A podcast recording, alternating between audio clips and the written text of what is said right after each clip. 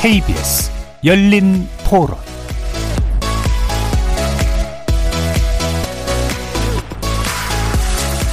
안녕하십니까. KBS 열린 토론 정준희입니다. 별로 인사청문회라는 게 제도적으로 효용성이 있는 건가? 그냥 어차피 대통령이 제가 하면 끝나는 거잖아요. 약간 요식형이 같기도 하고. 그 사람의 자격에 대한 검증, 그거보다는 정치적인 이유로 흠집내기, 상호 비방, 고성과 의도를 가진 대화들이 너무 오가니까 사실 그래서 안 봐요. 인사청문회 해야지 뭐. 내용은 조금 뭐, 뭐, 미흡하지만은 일단 뭐 청문회 하는 것이 맞는 거지. 아유, 국민들이 알아야 되니까. 이슈되는 게 좀 지나친 면이 없지 않아 있지 않을까라는 생각을 좀 하고 있습니다. 적격한 후보가 나오기 참 어려울 정도로 까다롭게 하지 않은가. 그러니까 매뉴얼이 똑같잖아요. 맨날 묻는 말 똑같고 뭐 똑같고 똑같고 뭐 그 사람 뭐 재산 증식 과정이라든가 뭐고 그런 것만 똑같은 얘기만 똑같이 나오니까 그 시스템을 좀 바꿨으면 좋겠어요. 그러니까 정문회를 하는 뭐 국회의원들만 참석하는 게 아니라 왜 우리 재판들도 보면은 뭐 배심원제도 있듯이 청문회도 뭐 그러면 어떨까? 초등학생들이 할 수 있는 질문 이런 거 말고 정말 국회의원 이면 대표성 있는 질문들 정말 국가가 어떻게 비전을 제시할 것인지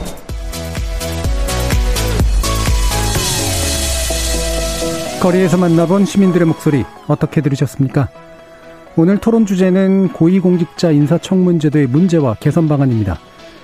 문재인 대통령이 국회를 향해서 내일까지 장관 후보자 인사청문 보고서를 재송부해 줄 것 요청한 가운데 인사청문제도의 개편 필요성을 제기하는 목소리도 커지고 있습니다. 국회가 주관하는 인사청문회 실효성에 대한 회의가 일어선데요. 그 원인과 해결책을 바라보는 시선은 그러나 서로 사뭇 다릅니다. 야당의 정치적 발목 잡기가 고질적 문제라고 보는 입장에서는 국회의 동의가 원칙적으로 필요 없는 장관직에 대해서는 청문회 폐지를 주장하기도 하고요. 야당의 반대를 수용하지 않는 대통령의 문제라고 보는 입장에서는 장관에게도 국무총리 등과 같은 임명동의 제도가 도입돼야 된다라고 주장하기도 합니다. 또 어찌되었든 이렇게 청문 절차의 실효성이 부족하다 보니 신상 털기, 털기 를 통해 정치적 상처를 입히는 데 주력하는 문제가 생겨서 정책 검증은 지금과 같은 공개 청문회로 하되 도덕성 검증에 대해서는 비공개 청문회로 시도하는 것도 필요하지 않을까 하는 어, 의견이 나와서 관련 법안이 국회에 발의되어 있는 상황이기도 합니다. 오늘 KBS 열린 토론에서는 네 분의 전문가와 함께 인사청문제도 개편 논의 관련 쟁점 자세히 짚어보는 시간 갖겠습니다. KBS 열린 토론은 여러분이 주인공입니다. 문자로 참여하실 분은 9730으로 의견 남겨주십시오. 단문은 50원, 장문은 100원의 정보 이용료가 붙습니다. KBS 모바일 콩, 트위터 계정 KBS 오픈, 그리고 유튜브를 통해서도 무료로 참여하실 수 있습니다. 시민 여러분의 뜨거운 참여 기다리겠습니다. KBS 열린 토론 지금부터 출발합니다. 살아 있습니다. 토론이 살아 있습니다. 살아있는 토론, KBS 열린 토론. 토론은 라디오가 진짜입니다. 진짜 토론, KBS 열린 토론. 오늘 토론 함께 해주실 네 분 소개해드리겠습니다. 먼저 김재원 전 국민의힘 의원 나오셨습니다. 안녕하세요. 그리고 박명호 동국대 정치외교학과 교수 자리하셨습니다. 예, 안녕하세요. 이정미 전 정의당 의원 함께 하셨습니다. 네, 안녕하십니까. 최창렬 용인대 교양학부 교수 나오셨습니다. 네, 안녕하십니까. 자, 일단, 어, 제도 개선 관련된 쟁점을 짚어보기 전에, 어, 현황에 대해서 간단히 또 내부 의견 듣고 시작하도록 할 텐데요.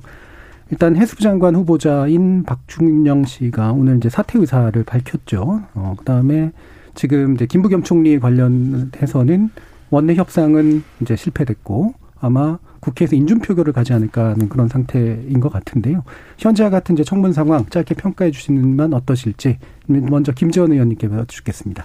근데 일단 이번에 그 장관 인사청문회 후보자 그 다섯 명과 총리 후보자 그 면면을 보면 사실 대부분 과거에 과거에 이렇게 그 인사청문회에서 문제가 되었던 그런 내용들하고는 사뭇 다르게 굉장히 좀 특이했습니다. 대부분 실제 범죄 혐의로 수사에 들어가야 될 그런 내용들이 등장하는가 하면 또는 사실 그 배우자가 뭐 절도범이다 이런 내용은 사실 뭐 내용 자체를 들여다보면 이해 못할 바도 아니지만 그러나 국민들이 보기에는 좀 아, 이, 저, 이런 일이 다 있을 수 있나 하고, 굉장히 좀, 그, 그, 우리가 인사청문회를 통해서, 어, 걸러질 수 있는 것이 그 전 단계에서 이미 후보 검증 차원에서 충분히 걸러질 수 있는 것이 왜 이렇게 왔을까 싶을 정도의 문제였거든요. 그런데 이제 지금 후보자 한 분이 사퇴한다고 해도 그 나머지 분들에 대해서 과연 좀 납득할 수 있을까 이런 데 대해서도 조금 저는 생각이 다르고요. 또 하나는 야당이 무조건 반대한 것이 아니고 두 후보자에 대해서는 상당히 뭐 그 그렇게 반대하지 않고 통과를 시켜줬거든요. 앞으로도 좀 인사 검증을 조금만 더 철저히 하면 충분히 좋은 그런 분들을 어, 추천할 수 있을 텐데도 너무 저 어떤 정치적인 편향 편향성을 좀 더 고려하다 보니 이런 문제가 자꾸 생기는 것 아닌가 생각합니다. 예, 알겠습니다. 이정미 의원님. 국회라는 공간이 뭐 조정과 타협이 불가피하기는 하지만 또 국무위원 한 명한 한 명의 자격을 제대로 검증하는 것도 굉장히 중요하다고 보입니다. 근데 결국은 이제 여러 명의 어, 후보자들을 패키지로 놓고 소위 박준영 후보자 한 명을 희생양으로 해서 나머지를 이제 살리자 이런 식의 것들이 과연 이번 인사청문회에 대한 국민들의 신뢰도 어, 불신을 오히려 더 가속화시키지 않을까 이런 생각이 듭니다. 뭐 박준영 후보자 개인으로 놓고 보면 이번 오늘의 결정이 뭐 사필기정이라고 보지만 임혜숙 장관 후보자의 경우에도 국민들의 시각에서 볼 때는 상당히 이렇게 동의하기 어려운 측면들이 있다고 보여지거든요. 그래서 마치 이제 전체를 놓고 몇, 몇 사람으로 어, 그 각각 발생하고 있는 문제들을 좀 해결하고 넘어갈 수 있다. 이렇게 보는 것 문제라고 보여지고 또 결국은 이번 과정에서 이 청와대 인사 과정의 사전 검증이 얼마나 부실했나 이런 것들을 다시 한번 확인하는 또 과정이지 않았나 생각됩니다. 예, 박명훈 교수님.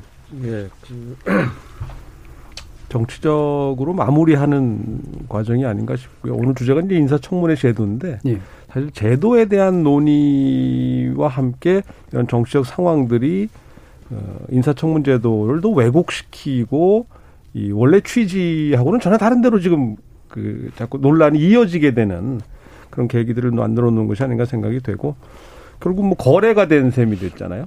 뭐 문제된 세 명 중에 뭐 한 명 정도만 뭐 어느 정도 양해하는 수준에서 뭐 서로 정책 타협을 한 것이 아닌가 생각이 되고 총리의 경우는 좀 성격이 달라졌기 때문에 아마 오늘 오후 저녁에 본회의를 통해서 대충 어, 뭐 여야 간에 어, 묵인과 암묵적 어떤 타협과 합의를 통한 무슨 이런 정치적 정리가 되지 않겠나 생각이 되고 장관은 일단 박준영 후보자가 사퇴를 해서 바람은 좀 뺐는데 후폭풍이 좀 조금은 더 가지 않겠는가.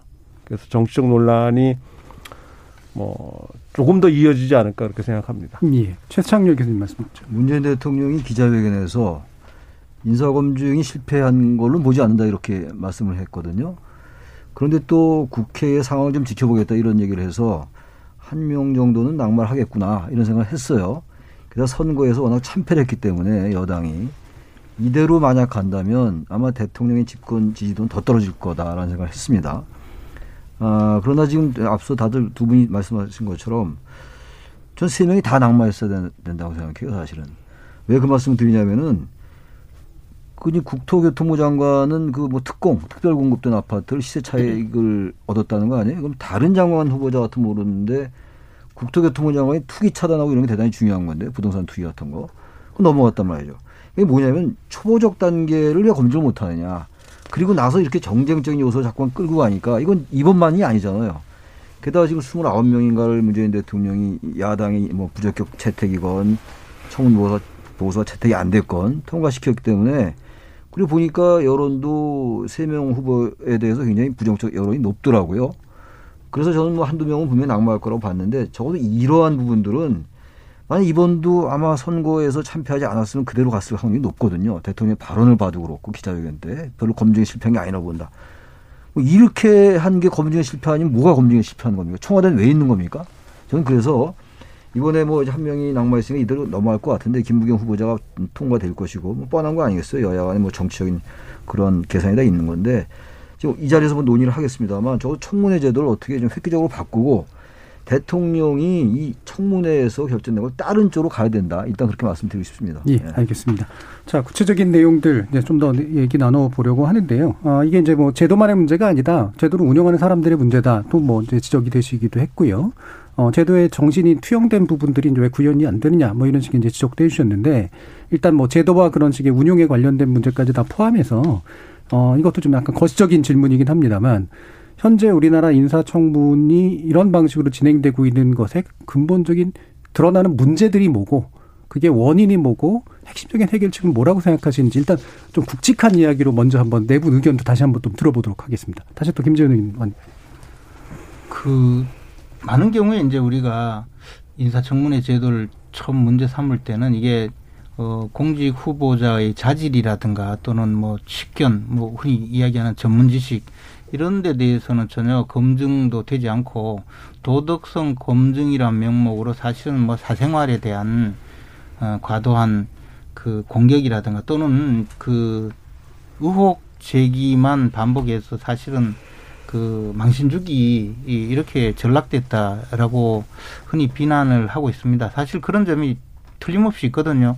사실 저는 인사청문회에 참여하는 국회의원들도 그 점에 대해서는 굉장히 비판받고 반성해야 될 상황이라고 봅니다. 또 하나는 준비도 제대로 되어 있지 않는 분들이 우격다짐으로 질문하고 있는 그런 현장을 실제로 많이 보기도 했고요. 그렇지만 대부분의 경우에 야당에서 문제가 문제를 삼는 그런 중요한 어떤 특별한 하자의 경우는 사실 야당 의원들의 어떤 정보력이나 또는 야당 의원들의 뭐 노력으로 얻어지는 것이 아니고 어 검증 단계에서 이미 다 드러나서 확인이 되었는데도 어, 집권자가 그것을 그냥 이 정도는 내 편이니까 그냥 어, 밟고 지나가도 뭐 야당이 아무리 뭐 떠들어 본들 그냥 내가 임명하면 어, 되는 건데 이건 뭐 걱정할 필요 있냐 이런 정도의 오만한 어, 경우에 발생하는 것이고 또는 더 나가서 어, 아예 검증 자체를 하지 않고 그 국회로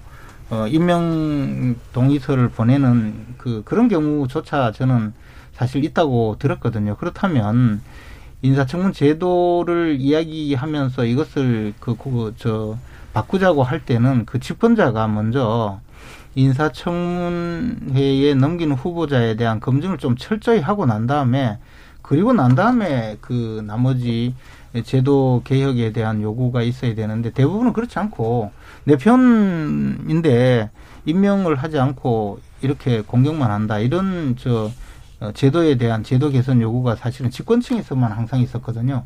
그런데 야당이 또 집권을 하면 또 똑같은 일이 또 사실 반복됐습니다. 저도 집권당으로 있을 때 저도 사실 인사청문 제도는 좀 개혁되어야 된다고 주장했던 입장인데요. 그때도 보면 또 야당의 그 어떤 요구가 그 전 단계에서 야당이 여당이었을 때는 또 우리가 여당일 때 요구하는 것과 똑같은 이야기를 했거든요. 그래서 저는 이런 동호 반복적인 개혁 요구 이전에 먼저 적어도 한 일정 기간 뭐 어떤 정권 또는 그 다음 정권까지 해서 정말 공직 후보자에 대한 검증을 철저히 하고 인사청문회에서 그런 그 저 의혹 제기 자체가 문제가 있다는 것이 국민들이 좀 어, 수용할 정도가 되면 과감하게 뜯어 고쳐야 되는데 현재는 어, 오히려 집권자들이 그 인사검증을 소홀히 하거나 또는 오만하게 공직 후보자를 어, 내놓고 검증을 요구하는 그런 경우가 더 많기 때문에 이것이 예. 개정되지 않는다고 봅니다. 알겠습니다. 핵심적으로 문제는 뭐 국회 검증 과정에 문제도 있긴 있겠지만 검증 대상 자체가 문제가 있는 사람들이 왔고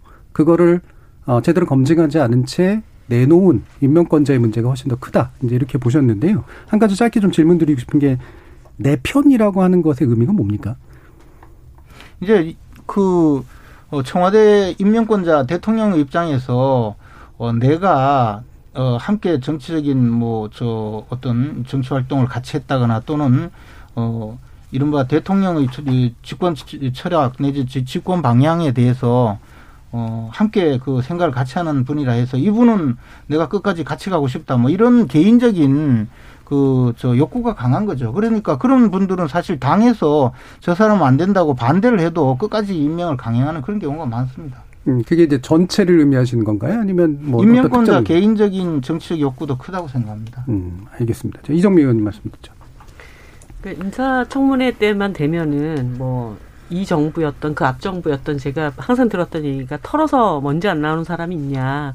그리고 어저께인가요? 민주당 최고위원 중에 한 분께서 그 얘기 또 하셨던데 그거 박근혜 정부 때도 제가 들었던 얘기거든요. 예수님도 부처님도 인사청문회 통과할 수 없다. 이런 얘기들을 하면서 결국은 마치 이제 인사청문회가 너무 강한 시상 털기 이런 것들을 통해서 낙마 자체를 목적으로 하는 그런 어, 부조리를 갖고 있는 거, 부, 그런 것을 갖고 있는 것이 아니냐 이런 얘기를 하는데요. 저는 이번에 이해충돌 방지법을 국회에서 통과시킬 때도 그랬고, 그러니까 이, 이 공직자는 권력에 가장 가까이 가 있는 사람들입니다. 그렇기 때문에 그 권력을 활용해서 사익을 편취할 수 있는 위험성이 굉장히 높기 때문에 이 도덕성 검증이라고 하는 것은 업무 능력 검증 못지않게 매우 중요한 어, 검증 과정이다 이렇게 봅니다.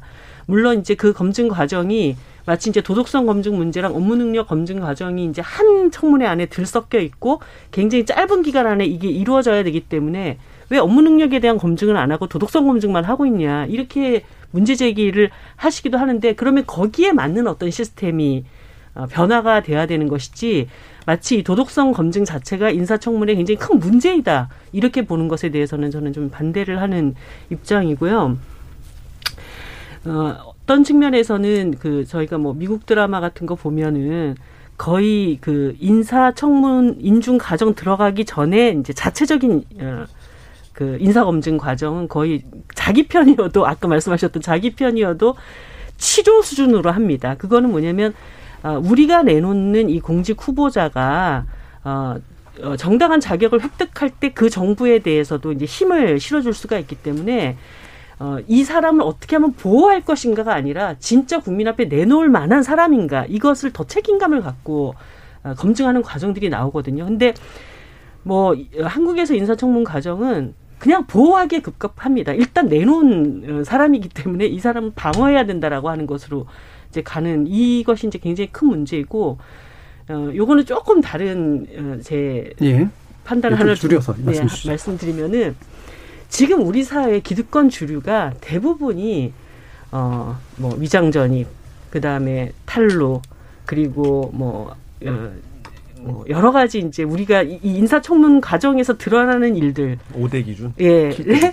안 걸리는 사람이 없습니다. 이거는 이 시대를 대변해 왔던 주류들의 전반적인 문제가 이제는 드러날 만큼 드러난 거 아니냐. 그러면 뭔가 이런 시대의 주류들에 대한 전반적인 교체가 필요하지 않나. 저는 요즘은 그런 생각도 많이 듭니다. 예, 알겠습니다. 박명 교수님 말씀 죠 예, 저는 두 가지 측면으로 보고 싶어요. 하나는 청문회 할 때마다 하고 나서 항상 이런 게 논란이 되어 왔는데 그 근본적으로는 이 청문제도의 취지에 대한 이해가 좀 다르다 또는 틀리다라고 하는 부분이에요. 왜 하느냐 이거를에 대한 부분이 있고 좀 더 나가면 아까 우리 김재원 전 의원 말씀하신 것처럼 여야가 입장만 바뀌면 똑같은 얘기를 여때 야때를 합니다. 뭐 아까 이정미 전 의원 말씀하신 것처럼 박근혜 때도 나왔던 얘기라고 하는 것처럼 동업자 정신이 사실상 없는 거죠. 그러니까 이게 더 나아질 수 있었거든요. 지난 한 21년째 지금 이 제도를 하고 있는 건데. 근데 그런 계기들이 계속 그렇게 못했다라고 하는 근본적인 부분이 있고. 제도적으로 보면, 어, 도덕성 검증이다. 뭐, 업무 능력 검증이다. 도덕성 검증에 치우친다. 신상 털기다. 하지만 이게 그 사전에 걸러졌어야 되는 것들이 걸러지지 않고 오는 거예요. 그러니까 문제가 될 수밖에 없는 거 아닌가. 그러니까 제도적으로 충분히 가능한 일이고 어 더구나 이제 정치적으로 그 이해하는 것임에도 불구하고 그러니까 자기 편 또는 뭐 내 사람 쓰겠다는 것에 대해서도 인정하지만 문제는 자리를 놓고 사람을 찾는 게 아니라 사람을 놓고 자리를 찾는 일이 반복되다 보니까 문제가 있을 수밖에 없는 그런 제도적인 어떤 과정상의 문제 이렇게 두 가지로 좀 나눠볼 수 있지 않을까 싶습니다.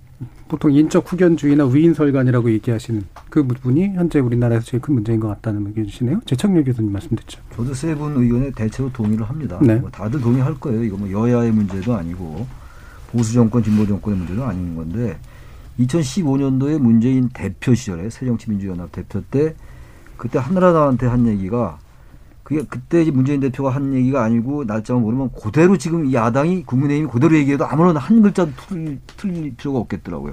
그 정도 여야가 지금 내로남불을 똑같이 해왔던 거거든요. 이건 구조적인 문제입니다, 지금.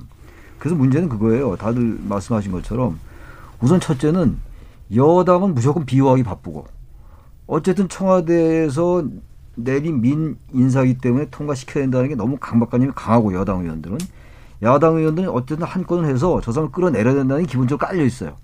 우선 그거부터 이제 인식을 고쳐야 되는데 그 인식은 뭐 어떤 우리가 도덕적이고 규범적으로 인식을 바꿔라라고 한다고 바뀌어지는 건 아닌 것 같고 그걸 일단 하나 현상적으로 지적하고 싶고 또 하나 문제가 역시 가장 초보적인 단계의 검증을 청와대가 소홀히 하고 있다는 생각이 좀 들어요. 전 청와대 근무를 안 해봐서 모르겠는데 최소한도 그런 것들은 대통령께서 그러셨잖아요. 그저께인가요? 뭐그 기자회견 할 때.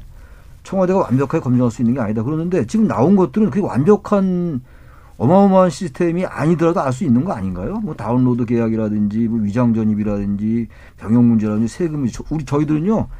세금을 딱질 하나 띄잖아요. 딱질 하나 띄고 돈을 하면 그게 상황이 불안해요. 일반 시민들은. 근데 이분들은 한국은 너무나 간이 큰 거예요. 왜? 여당 의원들이 다 자기를 보호주라고 믿으니까. 그러니까 이게 정쟁적 요소로 되고 말았던 겁니다. 그러니까 이 정쟁적 요소는 구조적인 문제긴 합니다만 대한민국 여야의 구조가 워낙 대립적이고 증오적이고 혐오적이기 때문에 그렇다 치더라도 이른바 적대적 공생이니까 그렇다 치더라도 청와대에서 조금 더 심혈 기울여서 검증을 한다면 청문회에서 그야말로 좀 도덕성 이외에 정책을 얘기할 수 있을 것 같아요. 근데 그런 거 하나도 아니, 아니잖아요. 그냥 이건 시나토리가 전혀 아니에요.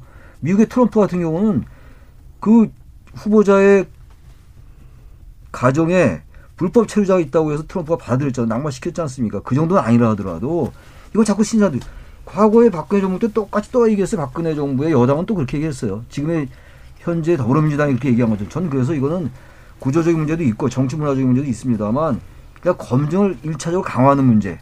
그 비공개돼도 좋아요. 근데 비공개로 하더라도 일단 그런 사람들은 이 본선에 오르지 말게 해야죠. 허점 투성인 사람들 을 올리게 해놓고 그거를 얘기하면 도덕성 검증에 그친다라고 자꾸 얘기하고 있고 그러니까 청와대에서 5대 그 어, 배제 원칙을 세웠던 거 아닙니까? 근데 나중에 이제 음주운전 뭐 이런 거 포함해서 7대까지 늘어났는데 그걸 검증 왜 안 하냐 이런 얘기예요. 근데 제가 한 말씀 예. 간단히 드리면요. 예컨대 이렇게 이제 어, 인사청문 제도를 개혁하자 이렇게 주장할 때가요. 어, 훌륭한 사람 또는 최소한 기본이 된 사람이 인사청문회에서 와서 뭐 별 것도 없다 뭐 조금 어, 문제는 있지만 그래도 통과시켜 주자 해서 자연스럽게 통과되고 난 다음에 아 이제는 뭐 이 정도 되는 저 인사 검증을 하지 말고 뭐 다른 방법으로 합시다라고 내놓으면 그래도 대화가 될 텐데요. 꼭 이렇게 정말 문제 있는 사람이라서 어쩔 수 없이 이제 집에 보내고는 이거 안 된다 개혁하자 이러니까 어, 도리어 개혁은 무슨 개혁이야 이거 저 검증돼야 된다 이런 식으로 돼서 이게 항상 이게 잘못되어 왔거든요. 그래서 저는 집권층이 어느 누가 되더라도 좀 한동안은 좀 인사청문회에서 문제가 안 될 사람들을 좀 제대로 스크린해서 얼마 정도 내놓고 개혁 요구를 하는 것이 더 맞다고 봅니다. 예. 그 오늘 이제 말씀들 들어보면 뭐 제도 지금 뭐 바꿀 필요도 없다라고 하는 말로도 살짝 받아들여질 정도로 사전 검증 잘했으면 이미 이런 문제 안 났다. 이제 이런 얘기로 대부분 다 이제 되고 계세요.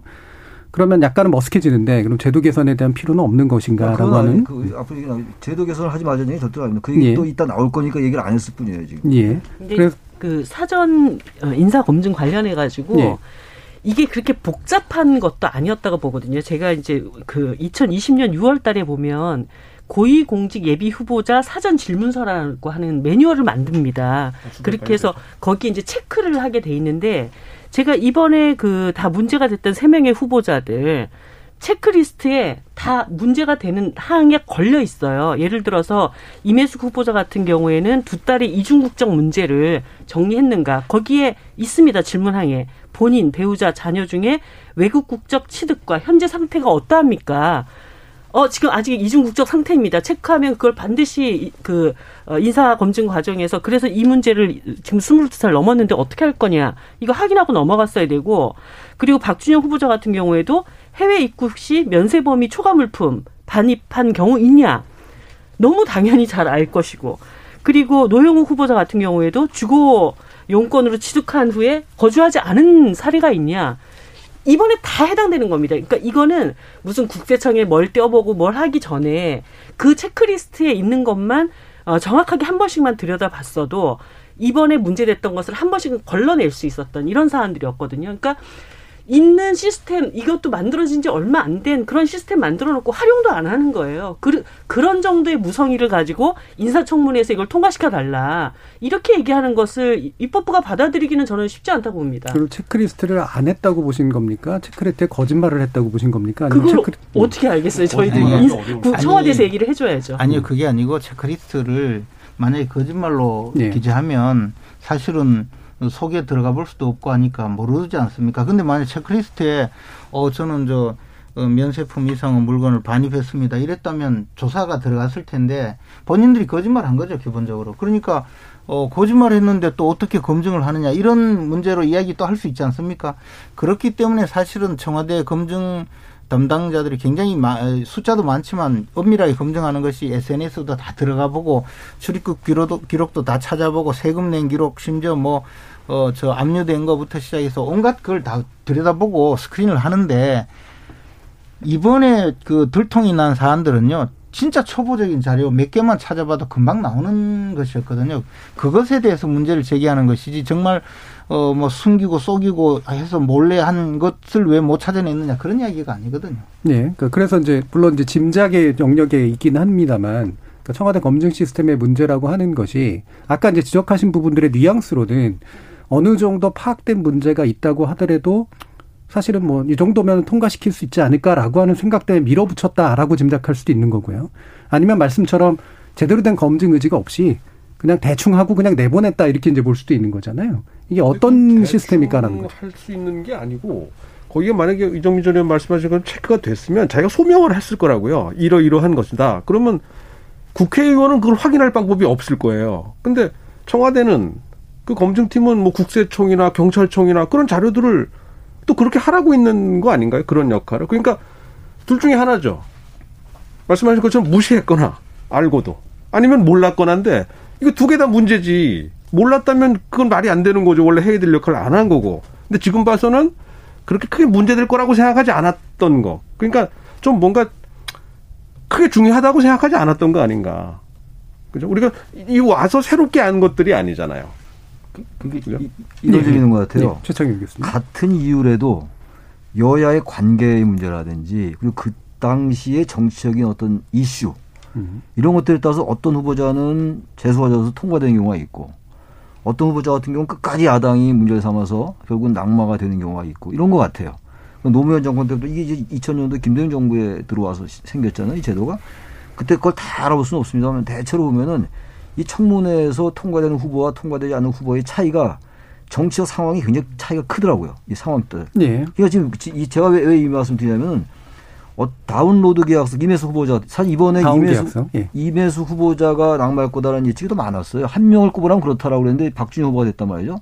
그런 걸 그 예측하는 것참 의미가 없는 일이 합니다만 거기 다운로드 다운 계약 다운 계약 참 다운로드 다운 계약서 다운로드 받으시는 거 전혀 없습니다. 예. 몰라요. 홈페이지에서 다운 받은 줄 알았어요. 어, 예. 다운 계약서라는 이런 거 이런 것들이 어떤데 그냥 넘어가거든요. 네. 어떤 경우는 위장 전입도 엄청나게 문제가 되는 후보도 있고 어떤 경우는 그냥 넘어가는 경우가 있거든요. 그러니까 아마 청와대에서 이런 여러 가지 경우의 수가 있기 때문에 이것도 제 아까 말씀처럼 저 추측의 영역일 수 있습니다만 청와대 검증한 사람들이 아 이건 대통령이 선호한 인물이기 때문에 문제가 될 수 있겠지만 여야 간의 정치적 공방이 있고 언론에서 검증이 있지만 대체로 넘어갈 수 있을 것이다라고 안일하게 생각하는 것은 아닌지 그런 점이 좀 있는 것 같아요. 예. 김대중 정부 때부터 너무나 많은 청문회에서 그런 게 있어 왔거든요. 그래서 아마 그런 검증 시스템이 있음에도 불구하고 사실 다 100% 검증하기 어려울 거예요. 그래서 그런 제도 도입하자는 거 아니에요? 경찰, 국세청, 경찰을 잘 동원해서 하자는 건데 그 이전에 초보적 단계라고 제가 계속 말씀드립니다만 그걸 할 수 있음에도 불구하고 한번 해보지. 라는 게 크지 않는가. 예. 그러니까 아. 결국에는 이제 기준도 정해놨고, 아. 그 다음에 검증 시스템도 사실 더 강한 것들을 청와대가 가지고 있지만, 실질적으로는 국회 안에서의 역학구도나 타협의 방식으로 이루어지기 때문에. 그렇습니다. 그래서 겨, 그게 결국은 아. 행위 기준이 된다는 이제 그런 말씀이시죠. 영향을 준다는 거예요. 예. 그러다 보니까 원래 인사청문 제도가 정치화돼야 되는 게 아닐, 아니올 수도 있는데, 네. 대부분 정치화돼 버린 거예요. 음. 그러면서 언젠가는 무슨 부동산 문제 갖고 이슈가 됐을 때는 대충 합의가 된 적이 있으니까 그 시절엔 그렇게 살았으니까 어 그걸 죄다 지금 문제 삼으면 일테면 다운 계약사 같은 경우도 한동안 관행이던 시절이 있었어요. 네. 근데 그때 그걸 오히려 그럼 미래에 이걸 생각하고 안 했어야 되는 건데 다 그렇게 한다니까 했었어. 근데 이게 지금 기준에서 보면 문제가 되는 거였으니까 대충 어느 정도 선에는 뭐 정치적으로 서로 양해하자 뭐 이렇게 기준이 잡힐 수도 있어. 그러면 네. 이제 우리 청문제도가 좀 진전됐을 건데 정치적인 사안이긴 하지만 우리는 항상 정치적인 폭발력이 너무 컸어 이게. 네. 그러니까 지금 최 교수님 말씀처럼 어떤 때는 되고 어떤 때는 안 된 게 사실 기준을 잡기가 대단히 어려워진 거죠. 그러니까 네. 좋게 얘기하면 상당히 역동적이고 다이내믹해지긴 했는데 나쁘게 얘기하면은 예측하기가 어려워진 거예요. 네. 그러니까 그때 그때마다 아마 이 박준영 후보에 대해서도 청와대에서 상당히 그 부담을 느끼게 인간적으로라도 이거 부담이 느껴지는 상황이 된 거잖아요. 네. 결과적으로는 그러니까 이게 이제 제도가 좀 안착이 되고 제도화되면서 정착이 돼야 되는데 계속 붕 떠 있는 게 의도치 않게 이런 현상이 빚어진 거 아닌가 싶어요. 저는 예. 이제 그 이번에 이 매뉴얼 7대 과제, 아, 7대 검증 기준? 기준이라든가 매뉴얼들을 보면서 거꾸로 이런 생각을 해봤습니다. 그러니까 결국은 이제 뭐 그 세대의 사람들의 그런 기준들을 다 걸러낼 수가 없다면 정치적인 어떤 타협의 공간을 네. 열어내야 되는데 너무 이제 기준을 다 세분화 시켜 놓은 거예요. 이 정부 음. 스스로가 약속을 해버린 겁니다. 그렇죠. 그렇기 때문에 빠져나갈 틈이 없는 어, 당신들이 그렇게 약속해놓고 그걸 안 지켰는데 우리가 그것을 어떻게 오케이를 하냐 음. 이런 상황으로 만들어버린 측면들도 저는 분명히 있다고 보여지거든요. 그러니까 그런 점에서 이 정부가 처음에 너무 강한 자신들에 대한 어떤 도덕성에 대한 확신 이런 것들이 또 자기 발목 잡기를 한 그런 결과를 불러오지 않았나 그런 생각이 만들려고 그런 것도 아니잖아요. 그렇죠. 그 기준을 세밀하게 하고 엄격하게 하는 것은 좋은 일인데 만약에 이제 실현 가능하다면 하지만 이제 그게 결국은 스스로가 실현할 수 없는 그런 일이 돼버렸고 네, 그렇다면 말씀처럼 이제 우리 사회에 적합한 고위공직의 기준들을 새롭게 정치적으로 좀 잡아갈 필요가 있었는데 그 부분이 이제 잘 안 되고 있었던 거잖아요. 실제로 국회에 계셔본 입장에서 보면 어떻습니까, 김재현 의원? 근데 이제 저 어, 조금 약간 말씀드리기 좀 거북한 이야기이기는 하지만 어, 민주당이나 이 정부의 그 핵심에 있는 분들이 조금 더 자신들은 도덕적으로 훨씬 그 고결하고 깨끗하다는 자기 확신이 좀 강해요.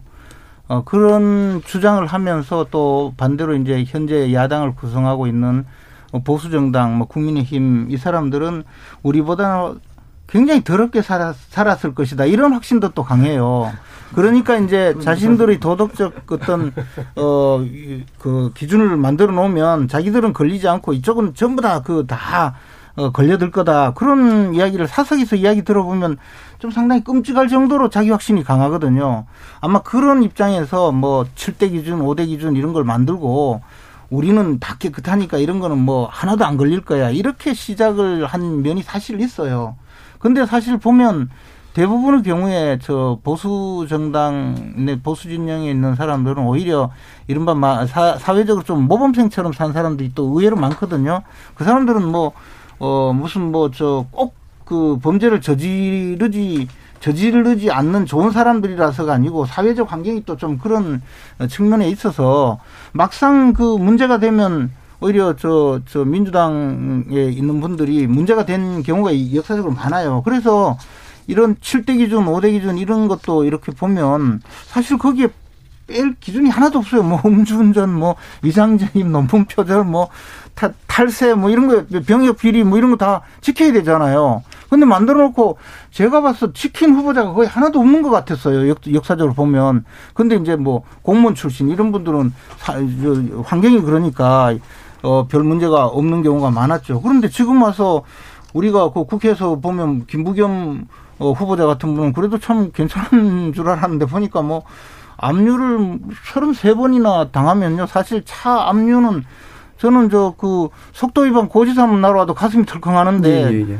차가 33번 압류될 정도면 보통 강심장이 아니거든요. 예. 지금 이제 민주당... 제가 무슨 이야기를 하려고 하냐면 그렇게 자기 스스로 도덕적 기준이 높다고 주장하고 그것을 위해서 과시하기 위해서 결국 이런 기준을 만들어 놓으니까 물러서지도 못하고 그리고 그런 사람들은 계속 나오니까 이제 와서 인사청문회를 개혁하자 이렇게 주장하니까 이게 사실은 씨알이 먹히지 않는 거죠. 그거는 전그 7대 기준 이거는 잘한 것 같아요. 예. 그래서 나중에 이제 그것도 더 세분화했잖아요. 음주운전 같은 경우도 최근 10년 이내에 두번 이상 안 걸린 거 이렇게 좀 세분화했기 때문에 또 그렇게 잘 만들었는데 그걸 정확히 지키면 되잖아요.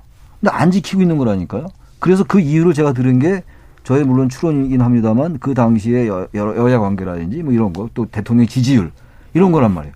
대통령 지지율 떨어진 임기 말로 가면 이제 여권 힘이 빠지니까 낙마의 가능성도 높아지겠죠. 여러 가지가 있어요. 꼭 상황에 있는 건 아닙니다만 정부에서 지금 여러 가지 기준이 왔다 갔다 하기 때문에 어, 문재인 정부 들어와서 청와대에서 5대 기준 하다가 다시 또 음주운전하고 성 관련을 청원한 거였잖아요. 그건 잘했다고 봐요. 근데 그걸 지키지 않는 게 문제인 거예요. 예. 그 사람들이 도덕적 확신이 있어서 없는지 그까지 모르겠어요. 예. 저기 여야 똑같아요. 대한민국의 기득권은 이젠 더 이상 여당도 그렇고 야당은 물론이고 여야 다 똑같다고 봐요.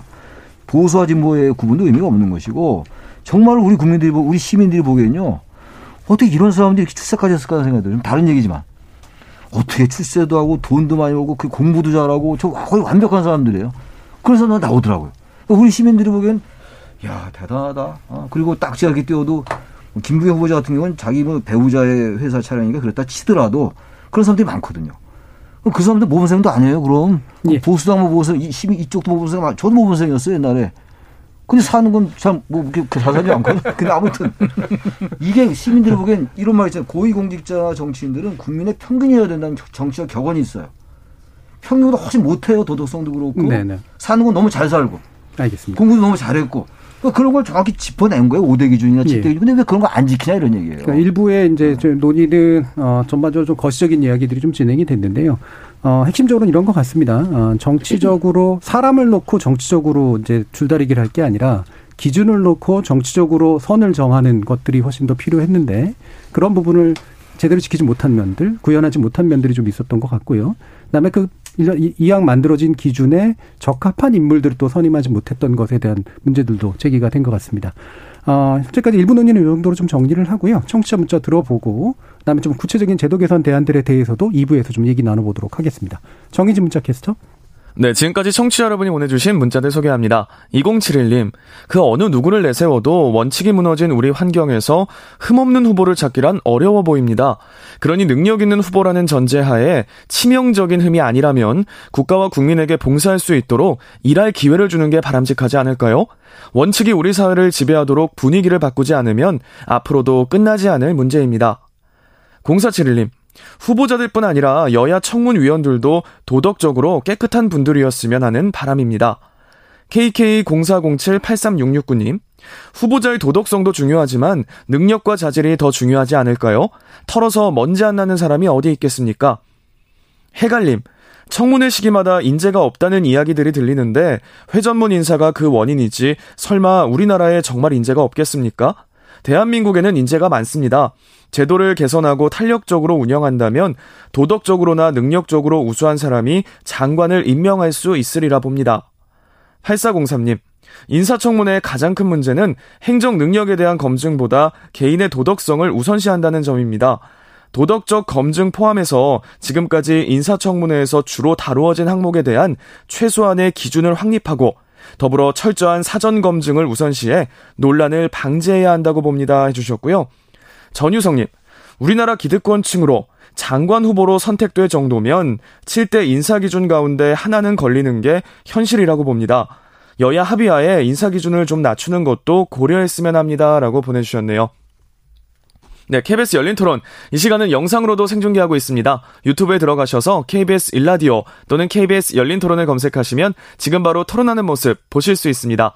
방송을 듣고 계신 여러분이 시민 농객입니다. 계속해서 청취자 여러분들의 날카로운 시선과 의견 보내주세요.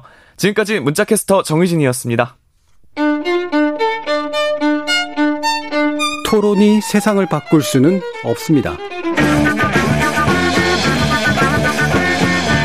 하지만 토론 없이 바꿀 수 있는 세상은 어디에도 없습니다.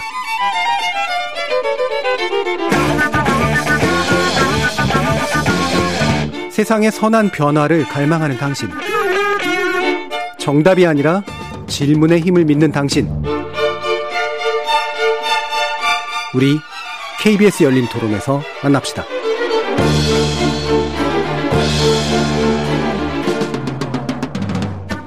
KBS 열린 토론 오늘은 인사청문 관련 문제에 대해서 이야기 나눠보고 있는데요. 최창렬 용인대 교양학부 교수, 이정미 전 정의당 의원, 박명호 동국대 정치외교학과 교수, 그리고 김재원 전 국민의힘 의원 이렇게 네 분과 함께 하고 있습니다. 자 그러면 음 제도 자체를 어쨌든 손보고 그다음에 문화도 다시 한번 구축하고 어 집권자가 또 이제 잘 해야 되는 그런 부분들이 다 있겠습니다만 여기서 기본적으로 좀 제도를 더 강화해서라도 이거를 좀 끌어내는 방향으로 가자. 아니다. 그거를 좀 더 현실화 시켜가지고 인사권의 인사권제 인사권을 인정하면서 실질적으로 뭔가 보완할 수 있는 방안을 찾아야 된다. 이 뭐 크게 한 두 가지 방향이 있는 것 같습니다. 여기에 대해서 어떤 방향을 좀 더 선호하시는지 어, 이번에는 최창렬 교수님 말씀부터 한번 들어보죠. 우선 뭐 청문회 제도도 바꾸긴 좀 바꿔야 될 것 같아요. 네. 지금 어, 대체로 여야 의원들이 청문회 법안을 많이 냈잖아요. 청문회 개선 관련 법안을. 대체로 내용을 보면은 어, 비공개 검증은 도덕성 측면은 그, 그렇게 하고 그다음에 국민들이 보는 그 청문회에서는 좀 정책 능력이라든지 자질, 역량 이런 걸 좀 보자 이런 얘기들을 많이 하잖아요. 그 네. 방향은 좀 맞는 것 같습니다. 제가 여러 가지 뭐지 정치 문화 얘기도 나왔고 뭐 대통령 의지 여러 가지 다각적인 얘기가 나왔는데 일단 그런 쪽으로 가는 방향은 맞다. 단지 그렇게 하더라도 그러면 비공개로 검증을 하는데 비공개 검증은 어떻게 이루어지느냐 또 궁금해지는 거거든요. 그런 게 하나 있고 또 하나는 청와대의 검증 시스템을 완전히 강화하는 것. 경찰, 검찰, 국세청 동원해서 우리가 미국 예를 많이 드는데 미국에 못지않게 그 검증을 통과하지 않으면 아예 이 인사청문회 본선에 못 오르게 하는 그게 뭔가 국민적 합의가 이루어지고 국민들의 그 신뢰가 쌓여야 돼요. 그럼 적어도 여기 나온 사람들은 도덕적인 건 정부가 알아서 어련히 청와대 잘 했겠구나라고 된다면 거기서 여야 간에 정말 이 정책 검증이 이루어지겠죠? 그럼 언론이 또 검증할 거지. 그러면 정확하게 나올 수 있을 거예요. 아무리 야당이라 하더라도 문제가 없는 사람 막 그 흠집내기는 한계가 있거든요. 이번에 같은 경우 좀 다른 얘기입니다만 문승욱이하고 그 누굽니까? 그 두 후보는 통과됐잖아요. 안경덕 고용노동부 장관. 그러니까 야당은 무조건 탓할 것도 아니고 여당도 마찬가지 한데 최소한 도덕적 검증과 정책 능력의 검증 분리할 편이 있다. 그건 일단 제가 큰 방에서 그런 말씀 좀 드리고 싶습니다. 네, 일단 분리는 하고 사전 검증 시스템을 좀 더 강화하자는데 사전 검증 시스템을 강화했는지는 어떻게 알 수 있을까요? 그건 이제 우리한테 네. 제도화가 필요할 거예요. 네. 청와대에서 인사수석실과 민정수석실 있잖아요. 그 기능 잘 못하고 있는 거거든요. 네. 어쨌든 간에 야당의 합의도 끌어내지 못했고 여러 가지 문제가 있는 후보들을 선보였다는 거는 아마 대통령이 선호한 인물을 감히 검증했다 하더라도 얘기를 못하는 건 아닌지 과거 정권도 그렇고 지금 정권도 그렇고 그런 좀 의심도 들어요. 그런 예. 것도 완전 없애는 것을 어떤 당장 제가 이 자리에서 그게 뭔지 모르겠습니다만 그게 국민들에게 신뢰를 준다면 완전히 이제 여러 사람들이 얘기하는 아까 여기 많은 시청자 청취자들도 얘기하는 거 아니에요? 도덕성이 좀 부족하면 어떠냐고. 저는 그렇게 생각해요. 도덕성이 반드시 필요하거든요. 고위공직자에게는. 그러니까 그런 것들이 담보된다는 신뢰를 줘야죠 국민들에게. 예. 청와대의 의지 나름이에요. 저는 할 수 있다고 생각합니다 그 부분을. 예. 네. 그뭐 도덕성이 필요 없다는 그런 의미라기보다는 이제 공직자에게 필요한 이제 윤리적인 어떤 것들이 네. 어느 수준이냐 아마 이런 부분에 대한 합의겠죠. 자 박명호 교수님도 말씀해 예, 주시죠. 그 비공개 검증이라는 게 국회에서 가능할까 싶은 생각이 있어요. 그러니까 국회의원들끼리 모여 앉아서 중계 안 하고 예. 후보자 놓고 한다는데 거기서 얘기가 하나도 안 새어 나올까요? 지금까지로 보면 아마 필경 나올 것 같습니다. 네, 예. 실시간 일가는 예. 아니냐만 문제지. 예. 그러니까 예. 이게 미국에서 비공개 검증을 하는 게 아니라 사전 검증이 철저하기 때문이거든요. 그럼 네. 지금 말씀하신 것처럼 사전 검증을 어떻게 확인할 거냐? 음. 그러면 그건 인사를 하는 백악관에서 그 자료를 국회의원들 공유하면 돼요. 음. 그 인사 청문위원회나 그 해당 상임위원회에서 확인해 주면 돼요. 확인하면 되거든요. 네. 그러니까 국회가 지금 이번 건 같은 경우는 상식적으로 언론이나 국회의원들도 확인할 수 있는 사안이었지만 사실 몇 가지 부분에서 논란이 있을 수 있거든요. 그 확인이 안 될 수도 있고 또 서로 이게 주장이 다를 수도 있거든요. 근데 지금은 문제가 나버이 제기가 되면 그냥 그게 모든 게 사실로 돼버린 거예요.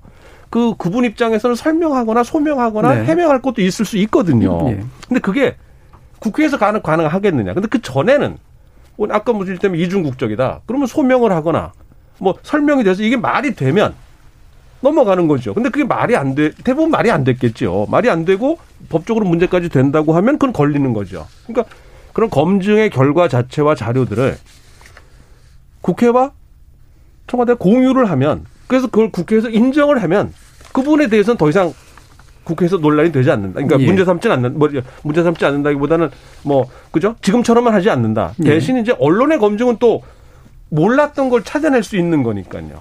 그렇게 하고 그다음에 그러니까 이제 사전 검증이 철저한 전제되는 게 그리고 이제 거기에는 그 인사풀 자체가 프로 야구단도 감독을 임명할 때 이번에 우리 또는 이번 몇 년 동안은 어, 리빌딩을 하는 거다. 아니면 지금 이기는 걸 하는 거다에 따라서 선수 구성하고 감독을 달리 가져가는 것처럼 어느 시점에 어느 부서의 장관을 임명할 때는 그 시점에서 그 사람들이 해야 될 역할과 어떤 초점이 있을 것인데 예. 그럼 거기에 맞아서 사람을 찾으면 그 기준에 맞추면 풀이 조성이 될 건데 지금 추정컨대는 그렇게 찾지 않는 거 아니었나. 지금 여태까지 다들 그렇게 해온 거 아닌가. 그러다 보니까 일정하게 문제가 공통되게 존재하는 거에 전제된 것처럼 예. 보여진 게 아닌가 싶습니다. 예. 박명 교수님께서 야구 팬이신가 봅니다. 예, 야구 비유를 아주 그렇, 뭐 좋게 들어주셨는데요. 이정미 전 의원님. 결국은 이제 이 도덕성 자질 검증 이게 네. 핵심이잖아요. 업무 능력은 어, 임명권자가 그만한 능력이 있다고 생각했기 때문에 임명을 했고 그 검증 과정은 뭐 공개적으로 진행돼도 되는 부분인데요. 이 도덕성 자질 검증 관련해서 청와대가 전적으로 담당할 것이냐 아니면 국회가 담당할 네. 것이냐 여기에 핵심은 결국은 자료 그러니까 자료 제출을 받을 수 있는 권한을 어디다 줄 것인가. 지금은 이제 청와대에서는 그것을 할 수 있고 국회는 제출 요구를 해서 오케이가 되는 자료만 받을 수 있기 때문에 철저한 검증이 안 된다라고 하는 답답함을 계속 갖는 것이지 않습니까? 그럴 때, 어, 뭐, 국회로 만약에 이것을 가져온다 하면은 도덕성과 업무 능력을 일단 분리시켜 놓고 도덕성 검증을 사전 단계에서 철저하게 진행해 나갈 수 있도록 국회 자료 제출권에 대한 어떤 그 권한을 더 강화해서 한 번 걸러진 후보를 다시 이제 업무 능력 검증 과정으로 갖고 간다든가 이것도 하나의 방법일 수가 있고요. 근데 지금까지는 청와대가 그것을 그 사전 인사 검증 과정에서 해 왔는데 이게 자꾸 실패를 했기 때문에 그 부분을 국회가 포기하는 거는 아, 좀 국민들이 받아들이기는 어렵지 않을까 이렇게 봅니다. 예, 국회에게도 자료 제출과 자료를 받을 수 있는 권한을 좀 더 강화해 주지 않고서는 예. 그 문제는 해결 안 될것 예. 같다. 김재훈 의원님. 저는 기본적으로 박명호 교수님 말씀에 전적으로 공감합니다. 예. 우리가 이제 어, 비공개리에 그 개인 사생활 내지 도덕성 뭐 윤리성 검증을 끝내고 공개적으로는 직무 능력에 대해서 또는 뭐 전문 지식에 대해서 검증을 하자 이런 이야기를 많이 하는데 그러려면 첫째 그 인사검증 과정에서 확인한 모든 자료가 차라리 국회에 제출이 되고 어, 국회에서 그 인사검증 자체가 제대로 되었는지를 먼저 파악을 할 수 있다면 그리고 그 어, 청와대가 제출한 자료에 대해서는 비공개 원칙을 확립을 한다면 예. 그러면 좀 상당한 그 저 어떤 논란의 부분을 좀 줄일 수는 있다고 생각합니다. 그런데 어 지금까지 앞에서도 말씀드렸다시피 어 집권 세력이 그 자신들이 제대로 검증을 했는지 여부를 오히려 공개하기가 싫을 가능성이 많고요. 또 하나는 내, 내 식구, 내 사람이기 때문에 어, 그에 대한 자료를 국회에 제출해서 야당에게까지 넘어가는 것을 또 어, 꺼릴 가능성이 크기 때문에 이런 제도 검 제도 개선의 부분에 대해서는 사실 집권자가 전혀 동의하지 않아서 그동안 수없이 많이 국회에서 이제 제도 개혁의 어, 일환으로 문제 제기가 되었을 때 전혀 진척이 없었거든요. 예. 그리고는 그냥 그 어, 도덕성 검증은 하지 말자든가 또는 도덕성 검증은 그냥 그 비공개 한번 하자. 결국에는 어 야당의 인사검증의 그 권한 자체를 무력화시키자는 그런 주장밖에 안 됐어요. 그리 겉으로 무슨 인사검증 제도 또는 인사청문회를 개혁하자고 했지만 사실은 야당의 그 국정에 대한 대통령의 인사권에 대한 견제 권한을 무력화시키자고 받아들여지기 때문에 항상 야당은 그에 대해서 어, 동의하지 않았고 또 여당은 그것을 요구를 하면서 사실상은 어, 그렇게 성공을 하지 못했던 것이죠. 그래서 저는 말씀하신 대로 이런 도덕성 검증 절차가 제기가 되려면 정말로 제대로 검증이 이루어졌는지 그 모든 어 객관적인 자료로 예, 그 수집한 자료가 일체 먼저 국회에 제출된다는 전제가 있어야만이 가능하다고 생각합니다. 이렇게 하면 될, 돼요. 어, 뭐 돼요라기보다 될 것 같습니다. 이번에 마침 또 문재인 대통령이 비공개 검증 얘기를 강하게 했잖아요 기자회견에서. 예. 그 대통령의 얘기 중에서 우리가 공감하는 부분이 많이 있어요. 근데 지금 저도 김정은 의원 말씀에 동의하고 다 마찬가지인데 저도 비공개 검증 얘기했지만 비공개 어떻게 믿냐 이런 얘기예요. 우리나라 여야처럼 이렇게 담합을 잘하는 나라가 없잖아요. 자기 이익에 관해서는 그렇다면은 비공개 더욱더 못 믿는 거거든요.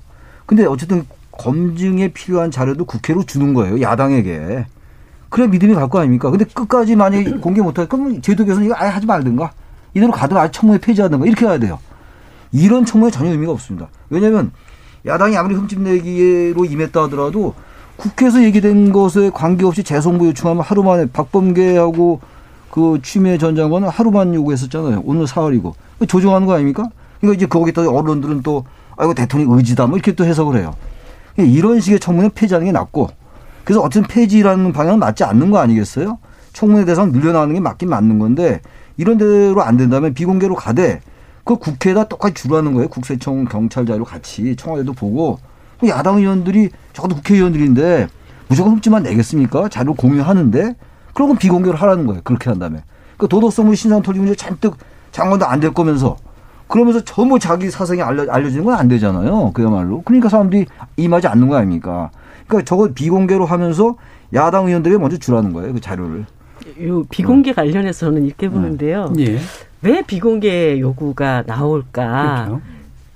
회의를 하면은 이제 인사청문을 하면 의원님들도 그런 게 있습니다. 저도 뭐 20대 국회에서 일을 해보다 보면 언론이 주목을 하고 있기 때문에 네, 그렇죠. 내가 이번 인사청문회에서 약간 스타가 되고 싶어 하는 그런 것들이 있어요. 그래서 어떤 점들을 굉장히 과도하게 부과시킨다든가 아니면 내가 굉장히 이번에 세게 저쪽을 질타를 했다든가 이런 것들을 만들어내고 싶어 하는 것이 예. 있거든요. 그러니까 비공개 검증이라는 것은 내용의 비공개가 아니라고 봅니다. 어차피 비공개해도 언론이 다 팝니다. 우리나라의 음. 이 엄청난 SNS의 이 확산 속도나 이런 것들을 놓고 보면은 내용 자체가 비공개가 되거나 뭐 두 야당 두 정당이 담합을 해가지고 그거를 가리거나 이럴 수 있는 것은 아니라고 보고 오히려 비공개라는 것은 그 사람의 어떤 도덕적 자질을 최종적으로 판단하기까지 보여주기식 인사청문회가 아니라 내용에 뭔가 집중할 수 있도록 하는 어떤 분위기와 문화 이것이 저는 훨씬 더 중요한 부분이 아닐까 그렇게 보고 있습니다. 예.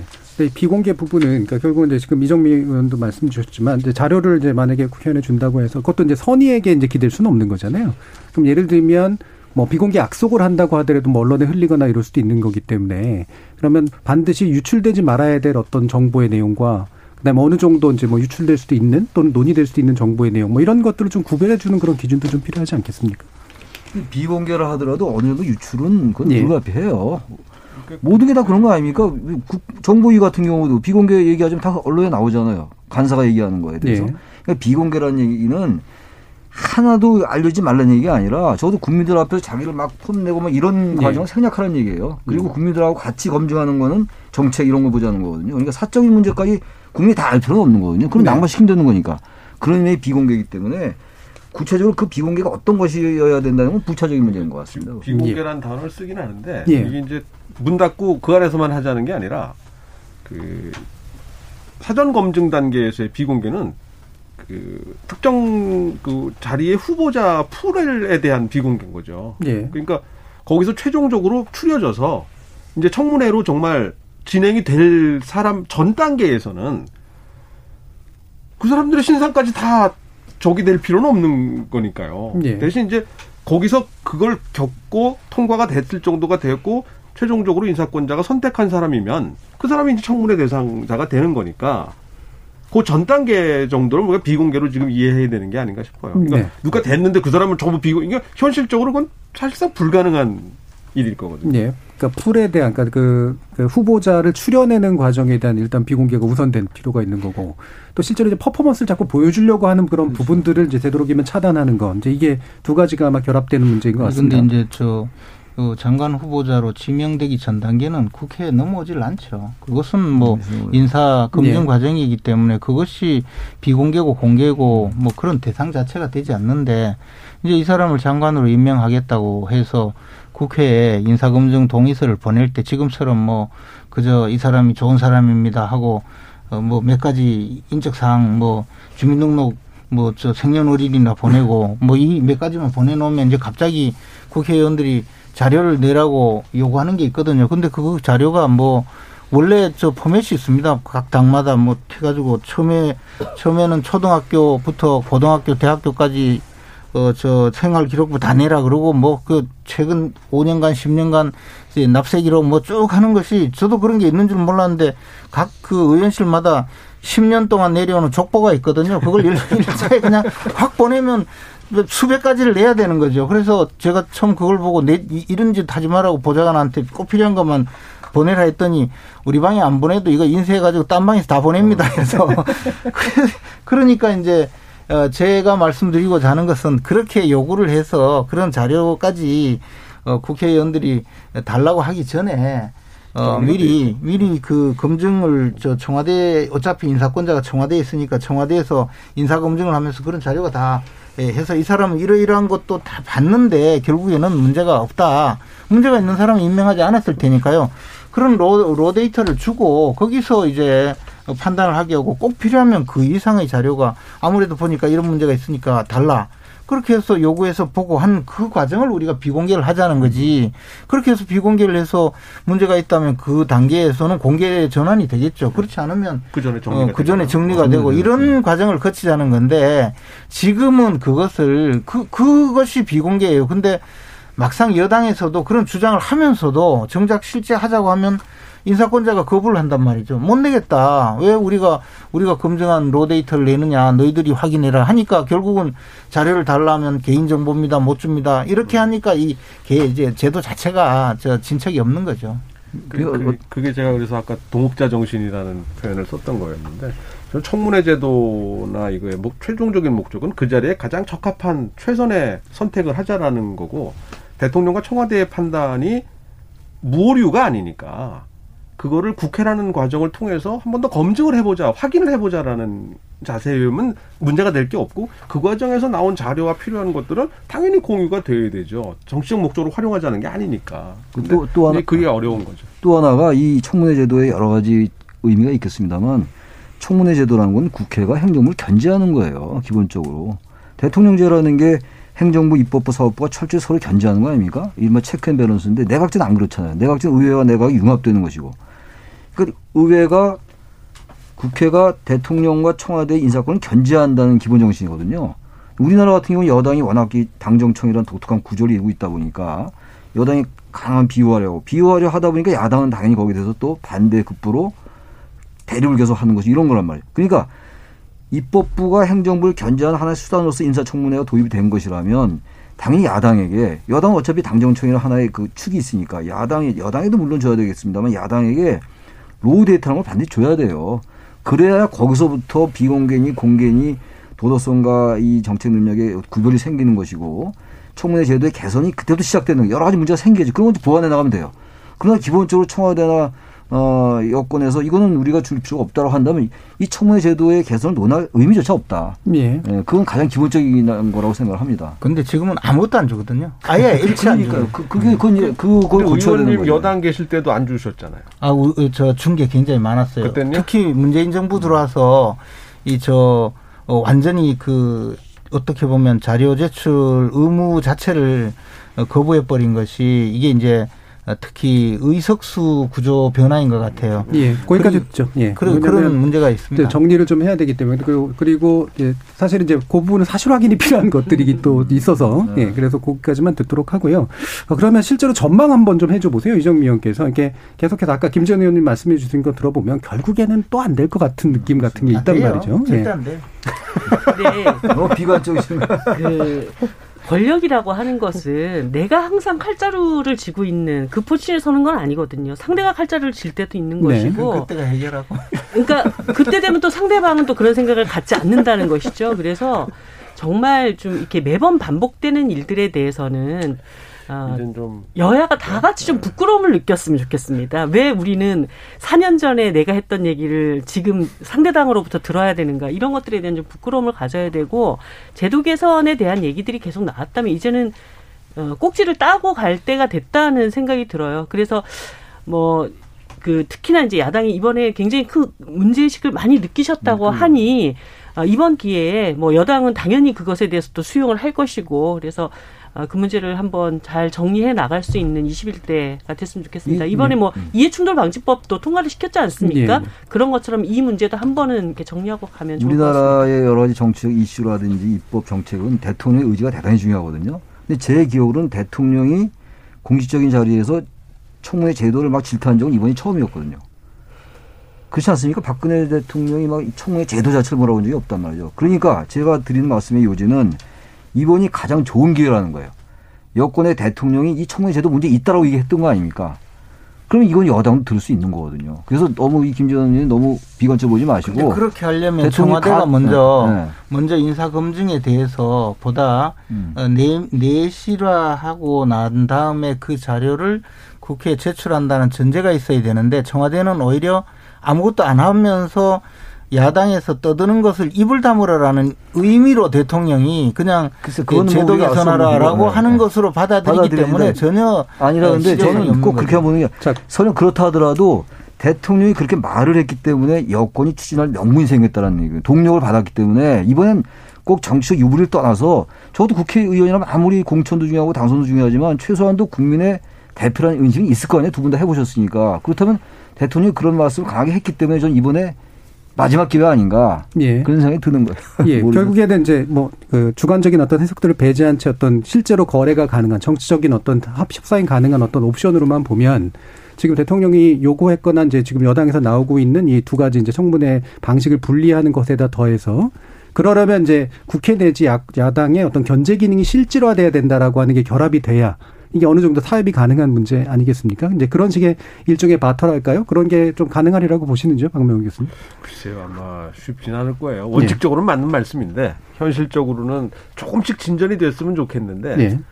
어, 의도하지 않은 이 부작용을 가져온 것 중에 하나가 인사청문 제도가 우리나라에서 전현직 의원 불패 신화잖아요. 네. 청문 그렇죠. 과정에서요. 한 분도 낙마하신 분이 없단 말이에요. 그래서 그러다 보니까 또 이분들이 의원 겸직 장관 이제 되고 또 더 늘어났어요 지금 또 그 최근에 오면서 예. 그러면서 그 전에도 이게 대통령제인데 내각제적으로 운영하면서 의도하지 않은 문제들이 생겼는데 그래서 전 인사청문회 제도가 인사청문 제도가 이게 의도하지 않은 결과를 가져온 게 있다. 음. 이 내각제적 운영을 더 강조하는 방향으로 지금 밀어가고 있거든요. 의도, 그러니까 아무도 그 생각 안 했는데 이거 인사청문 만들 때는. 네. 근데 사실상 지금 그렇게 돼버리고 하고 있어요. 하다못해 지금 의장 하신 분이 총리까지 오는. 그러니까 총리 의장을 하신 분이 단에 세 분밖에 안 계시는데 네. 이세 번째 케이스는 의장 먼저 하고 총리가 아, 되신 경우거든요. 나머지는 뒤바뀐 경우들이었는데 네. 그래서 이게 한국화 될 수 있다. 대신 그 출발점은 이제 사전 검증의 그 강화 지금도 아마 제대로 하긴 할 텐데 그 과정에서의 국회하고의 일정한 그 공유의 범위를 처음에는 좀 약한 수준에서 하다가 좀 계속해서 늘려가서 이게 어떤 협업의 그, 그 수준을 좀 높이는 그런 게 좀 돼야 되지 않을까 생각합니다. 음, 예, 김재현 의원님 말씀 듣죠.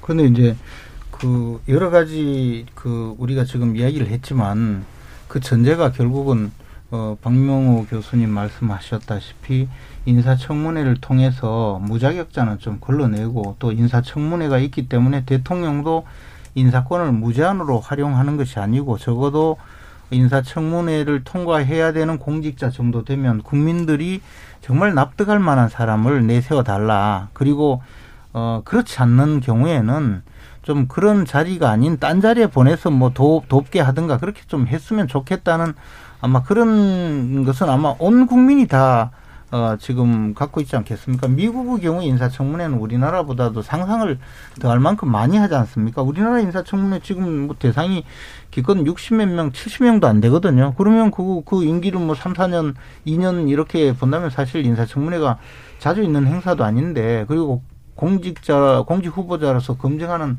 그 과정도 그렇게 어, 뭐 자주 있는 일도 예. 아니거든요. 그리고 많은 인원들이 그 인사검증에 들어가 있기 때문에 저는 지금 이 상황에서 여야가 어떤 제도를 만들어낼 수 있으려면 먼저 집권자가 인사청문 제도를 만들 어, 저 개혁할 수 있도록 어, 검증 시스템을 제대로 세워서 그걸 제도화하고 그를 통해서 국회가 사실 정쟁에만 몰입되는 인사청문회가 되지 않을 수 있도록 행정부에서 일정한 노력을 하고 그것을 보여줌으로써 이 제도 개혁의 논의가 예. 힘을 받을 수 있다고 생각합니다. 그런데 지금처럼 그냥 자신이 인사 검증을 잘못해서 문제가 되고 예.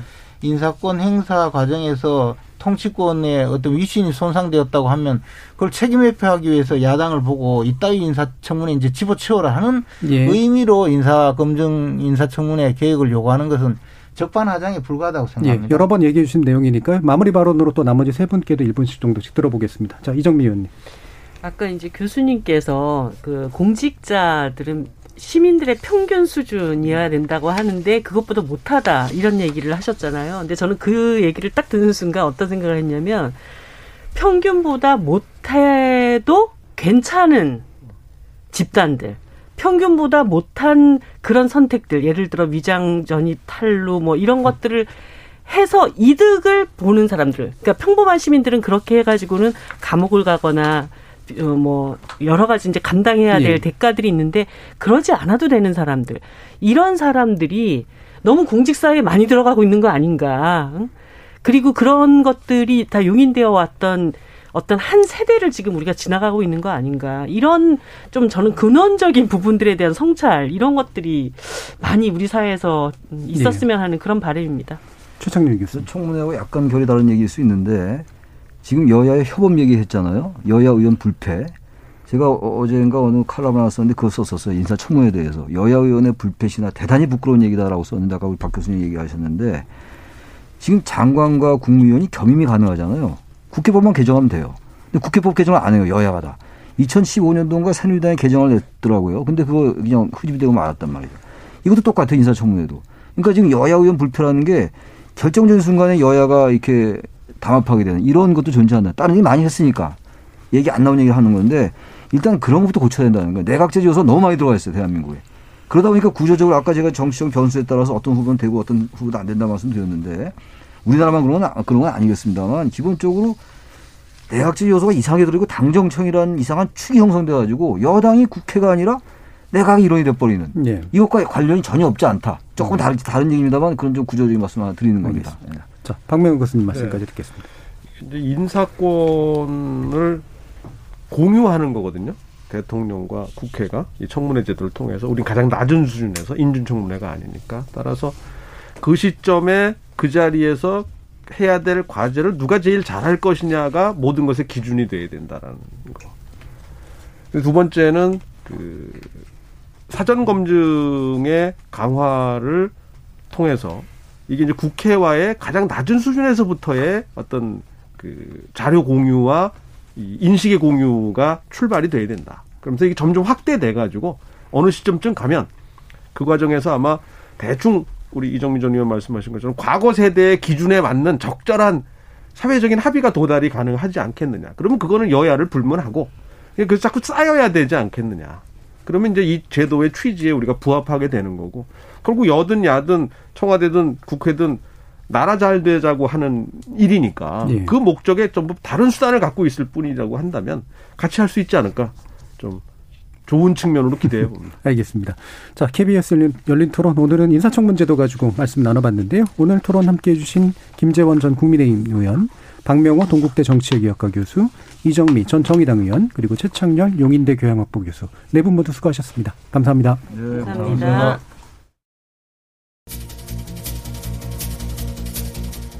고위공직자 인선이 있을 때마다 많은 분들이 정말 그렇게 좋은 인물이 없나 이렇게 생각하실 겁니다. 실제로도 그런 인물이 없어서일 수도 있고 또는 찾기 어려웠을 수도 있고 또는 게을러서일 수도 있지만 또 우리 귀에 들려오는 소식이 죄다 흠결에 관련된 거라 또 그렇기도 하겠습니다. 1987년 민주화 이후로 대한민국의 고위공직자에겐 더 높은 윤리의식과 책임성이 요구됐고 이를 구현하기 위한 제도적 장치들도 더 촘촘해지고 있는 건 사실인데요. 그럼에도 불구하고 우리 민주화 이후의 우리 민주주의에게 필요한 고위공직의 윤리란 무엇인지 그걸 검증하는 기준은 무엇인지 새롭게 검토해 볼 기회가 온 것 같습니다. 참여해주신 시민농객 여러분 감사합니다. 지금까지 KBS 열린 토론 정준이었습니다.